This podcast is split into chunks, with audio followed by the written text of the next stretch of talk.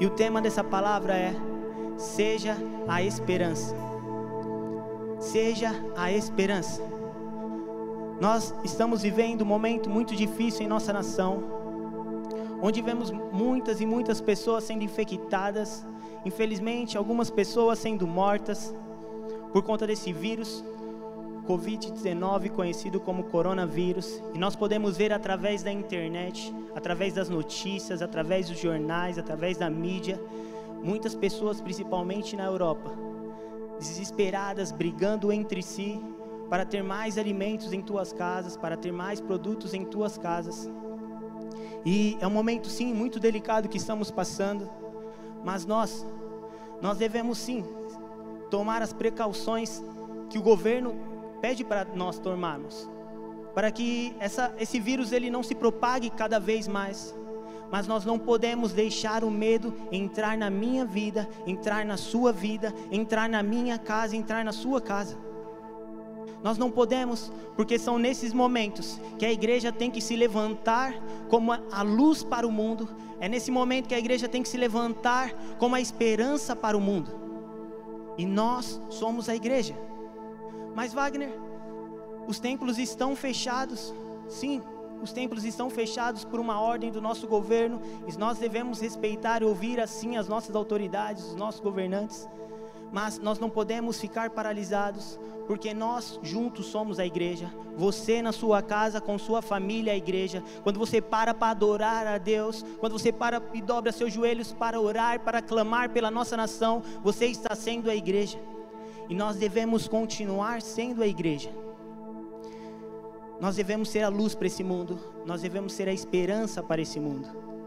E a passagem que vem no meu coração é de Moisés. Moisés sendo levantado como profeta para tirar o povo do Egito. E naquele momento o povo estava passando por muitos momentos difíceis. Eu imagino na escravidão, eles tinham muito medo. Na escravidão, eles tinham desesperança também. Na escravidão, eles tinham angústias, ansiedades, não sabiam o que tinha lá para o futuro. Mas Deus levantou alguém e Deus deu uma direção para que eles sacrificassem um cordeiro e através desse cordeiro passassem sobre as suas portas o sangue, porque naquela noite passaria o anjo da morte para matar os primogênitos daqueles que não tinham sangue sobre a porta. E eu quero ler com vocês Êxodo capítulo 12, versículo 7. Êxodo capítulo 12, versículo 7, que diz: Passem então um pouco do sangue nas laterais e nas vigas superiores das portas das casas, nas quais vocês comeram o animal. É Deus dizendo para o povo: passem o sangue do cordeiro que vocês sacrificaram sobre as portas. Um pouquinho mais para frente, no versículo 12, diz: Naquela mesma noite passarei pelo Egito e matarei todos os primogênitos tanto dos homens como dos animais, e executarei juízo sobre os deuses do Egito. Eu sou o Senhor. Eu imagino naquele tempo, naquela noite, naquele dia, as pessoas também, talvez com medo, talvez com receio, não sabendo o que iria acontecer, se estariam realmente protegidas ou não. A esperança daquele povo naquela noite era o sangue do cordeiro, daquele animal que eles tinham sacrificado naquele dia e passado sobre a porta deles. E eles tiveram esperança nisso. A esperança no cordeiro, na direção que Deus deu para eles. E sabe, nós temos algo além disso. Nós temos algo muito além disso nós temos Jesus Cristo. A nossa esperança deve estar em Jesus Cristo, porque Ele foi o verdadeiro Cordeiro que morreu por mim e por você, para nos revestir e nos proteger. Jesus ele veio numa cruz, ele morreu por mim e por você. O crucificaram para que nós sejamos protegidos por Ele, através do sangue dele. E Ele ressuscitou ao terceiro dia, e o Seu Espírito foi selado em nós. E a nossa esperança tem que estar nele tem que estar nele, no verdadeiro Cordeiro, no único Deus. Para que assim eu e você, hoje, venha ser a esperança para o mundo.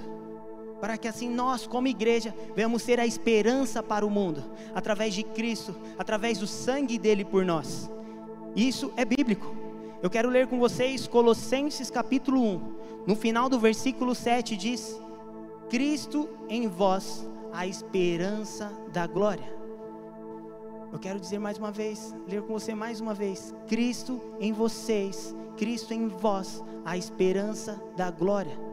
É através de mim, através de você, a esperança para o mundo. É através de mim, através de nós, a esperança para o mundo. Deus quer usar nós como igreja. Deus quer usar nós como igreja. Que isso fique no seu coração. Nós, nós somos a igreja. E a igreja ela não foi criada para anunciar o caos. A igreja não foi criada para se esconder em momentos de caos, em momentos difíceis. Não. A igreja foi criada para mostrar o caminho, a verdade, a vida e a esperança nos momentos de caos. Lembre-se, nós somos a igreja. Nós somos a igreja. E eu ouvi uma frase nessa semana que ela ficou no meu coração. Eu quero dizer para você: em meio à desesperança, você é a esperança. Eu vou dizer mais uma vez: em meio à desesperança, você é a esperança. Eu quero que você conectado repita comigo: em meio à desesperança, eu sou a esperança. Deus quer usar eu e você como esperança para esse mundo. Deus quer usar nós como igreja para ser a esperança para este mundo. Mas nós só podemos dar algo, entregar algo que temos. E nós precisamos receber essa esperança de Deus. Precisamos receber essa esperança do Papai para que possamos entregar para as pessoas ao nosso lado. E eu quero ler com vocês Romanos capítulo 15, versículo 13. Romanos capítulo 15, versículo 13, que diz assim: Que o Deus da esperança, que o Deus da esperança os encham de toda alegria e paz por sua confiança nele. Quando confiarmos em Deus, no Deus da esperança, Ele quer substituir de nós toda tristeza, toda preocupação, todo medo, toda ansiedade.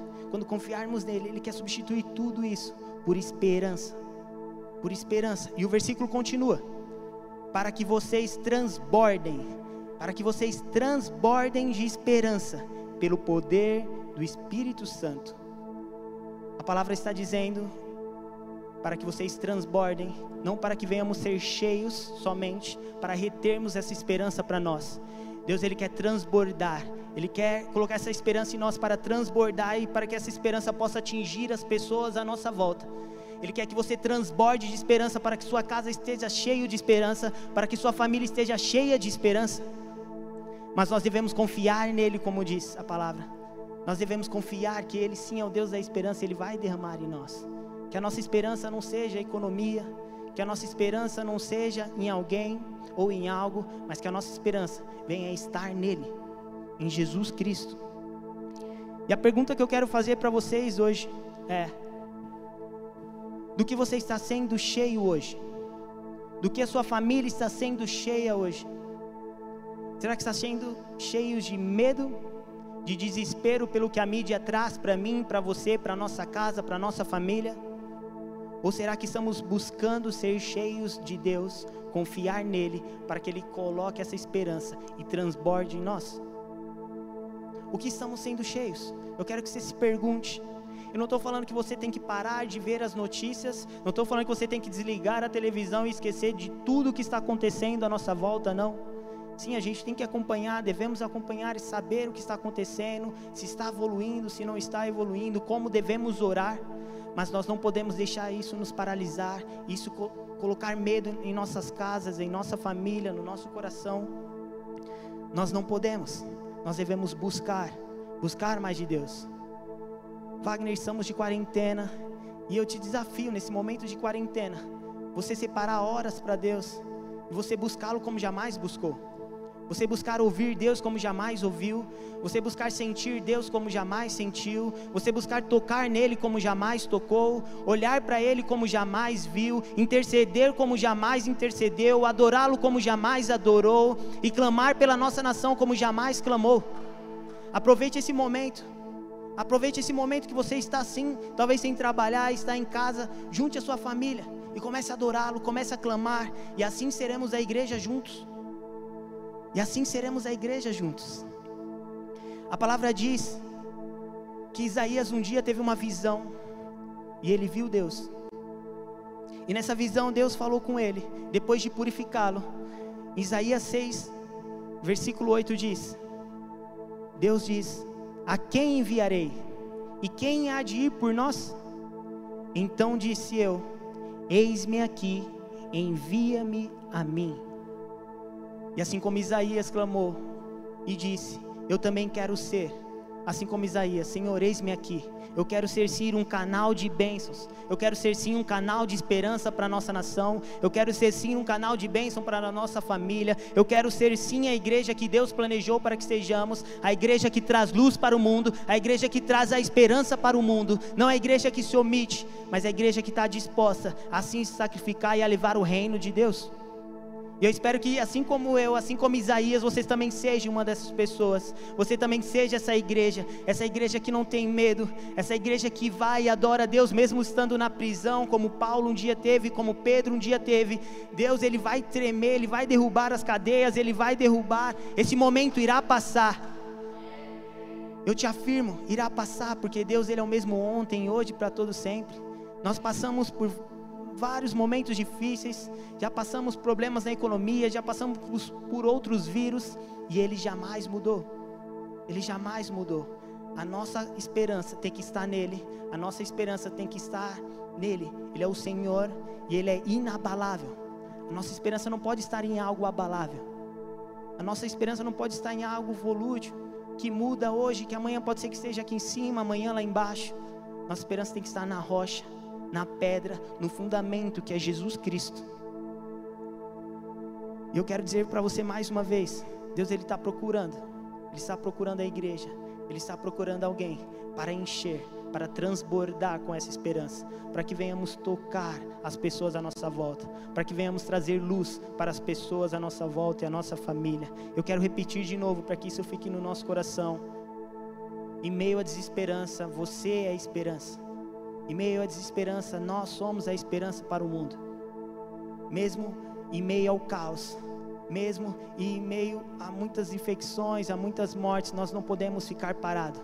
Nós devemos nos posicionar, nós devemos clamar, nós devemos interceder. Sim, nós devemos se cuidar, nós devemos se proteger, fazer as coisas que o governo vem pedindo para fazermos, lavar a mão, nos cuidar, passar álcool gel, tentar estar um pouco distante mas nós não podemos deixar de clamar a Deus, nós não podemos deixar de dobrar o nosso joelho e declarar que Ele vai intervir sobre essa situação, Ele levantará médicos, Ele vai conseguir a cura através de pessoas. Eu declaro em nome de Jesus sobre as nossas vidas isso, mais fome, mais sede para que possamos buscá-lo como jamais buscamos, interceder como jamais buscamos. Eu creio que já já, quando a igreja começar a se levantar cada vez mais, as notícias não serão de mais mortes, não serão de mais infecções, mas as notícias serão de curas, as notícias serão de mir de milagres, as, as, notícias serão de prodígios e maravilhas e de que Jesus está vivo, porque Ele está e Ele está aqui hoje pra, por mim e por você.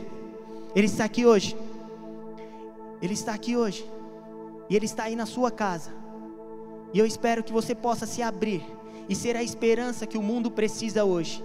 Eu espero que você possa se posicionar como igreja você possa se posicionar como um filho de Deus e levar essa esperança, abrir os seus braços, abrir o seu coração para que ele transborde essa esperança sobre nós, para que nós venhamos ser a esperança para o mundo, para que a igreja venha ser a esperança para o mundo.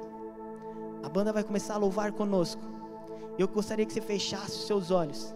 Eu gostaria que você começasse a adorar a Deus e pedisse para que a sua esperança esteja nele se você hoje está com medo, se você não consegue colocar sua esperança em Deus, se você hoje está sem, a, sem essa esperança queimando no seu coração de que Deus vai fazer, de que vai dar tudo certo, meu, eu te convido agora, no momento de adoração, você levantar as suas mãos e adorá-lo.